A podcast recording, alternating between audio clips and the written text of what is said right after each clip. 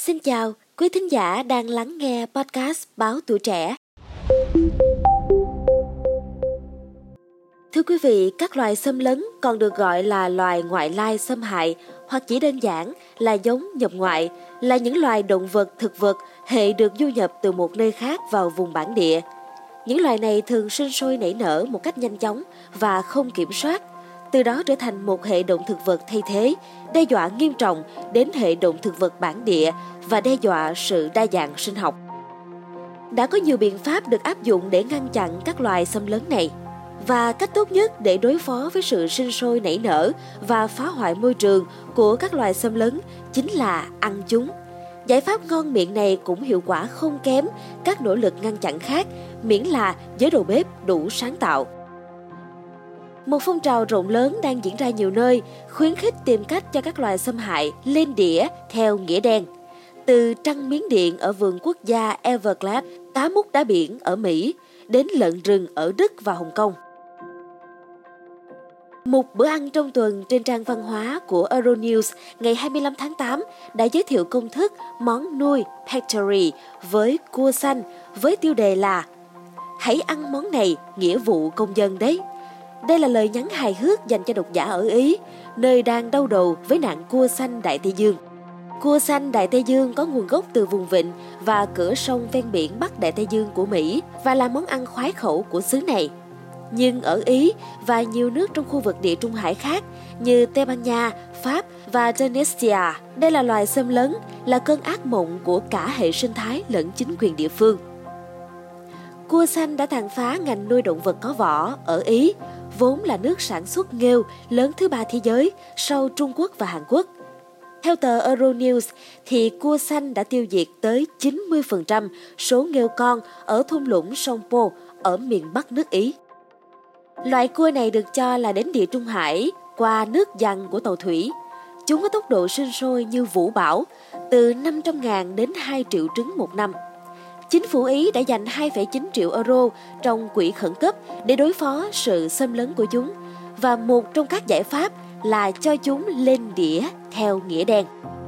Nhiều đầu bếp Ý đang tìm cách sáng tạo thực đơn như là mì spaghetti ăn kèm thịt cua xanh và cua xanh hầm. Không chỉ ở Ý, tại Tunisia, nơi mà cách đây vài năm cua xanh từng bị coi là loài gây hại, giờ đây chúng trở thành sản phẩm đánh bắt có giá trị, mang lại thu nhập cao cho ngư dân. Khi cua xanh vượt Đại Tây Dương làm khách không mời ở vùng địa Trung Hải, chúng đã bỏ trống sân nhà cho cá mao tiên, sư tử đỏ tung hoành. Theo New York Times, cá sư tử được phát hiện lần đầu tiên ngoài khơi Florida năm 1985 và sinh sản với tốc độ không kém gì cua xanh. Con cái có khả năng đẻ trứng mỗi 3 đến 4 ngày và cho ra đời khoảng 2 triệu trứng mỗi năm. Ngày nay, loài này phân bố rộng khắp biển Caribe và vịnh Mexico, vừa hướng về phía bắc tới Rhode Island, vừa nam tiến đến Brazil. Nổi tiếng với hình dáng đặc biệt là sọc đỏ trắng và vây dài, kèm gai ngực truyền nọc độc và bản tính phạm ăn. Cá mau tiên tiêu diệt số lượng lớn các rạn san hô ở những nơi chúng đến. Đây được xem là một trong những cuộc xâm lấn ở biển thành công nhất trong lịch sử. Câu hỏi đặt ra là làm thế nào đánh bại một bè lũ xâm lăng đông đúc đến như vậy? Ngay lập tức, không chỉ một mà nhiều câu trả lời đã xuất hiện từ những giải pháp công nghệ cao tốn kém cho đến hình thức đơn giản là tổ chức các giải săn cá sư tử. Mọi thứ bắt đầu thay đổi khi người ta nhận ra loài cá này có thể trở thành một loại thực phẩm an toàn nếu loại bỏ hết gai độc. Trong một sự kiện đánh bắt cá sư tử cuối tuần năm 2019, một nhà phân phối hải sản đã mua gần 3,5 tấn trong số hơn 14.000 con sa lưới để làm thực phẩm. Con người hoàn toàn có thể thử nghiệm những loại thực phẩm mới, miễn là họ mang tư duy cởi mở và chút tinh thần phiêu lưu. Dẫu vậy, để thưởng thức những loài xâm lấn ngon nguẩy như dung đất vốn có nguồn gốc ở châu Âu, nhưng hiện đã lan khắp đất liền và hải đảo, ngoài cái bụng gan dạ, thực khách cũng phải trông chờ vào bàn tay sáng tạo của các đầu bếp. Dung đất có hàm lượng protein cao hơn nhiều so với bít tết và chúng chứa nhiều chất dinh dưỡng quan trọng. Để làm cho một con dung trở nên an toàn và dễ ăn, trước tiên là người ta phải ép chất bẩn ra khỏi ruột của nó, rồi nấu chín để tiêu diệt mọi vi khuẩn hoặc ký sinh trùng có hại trong đất còn sót lại.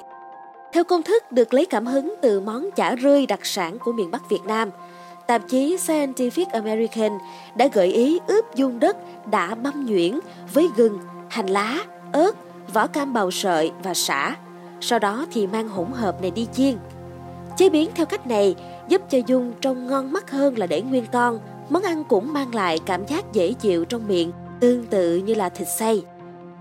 Ở vị trí đứng đầu chuỗi thức ăn, với phương châm ngăn không được thì bắt ăn thôi, con người hoàn toàn có thể làm giảm sự sinh sôi nảy nở của nhiều loài xâm lấn, chứ không chỉ cua xanh, cá sư tử, vuông đất, sâu bướm hay cây mù tạt tỏi. Và tất nhiên là không phải loài xâm hại nào cũng ăn được. Điều quan trọng là tăng cường tiếp thị để người dân vượt qua tâm lý đây là loài xâm hại nên là không muốn ăn. Cảm ơn quý thính giả đã lắng nghe số podcast ngày hôm nay. Đừng quên theo dõi để tiếp tục đồng hành cùng với podcast Báo Tuổi Trẻ trong những tờ phát sóng lần sau. Xin chào tạm biệt và hẹn gặp lại. thank you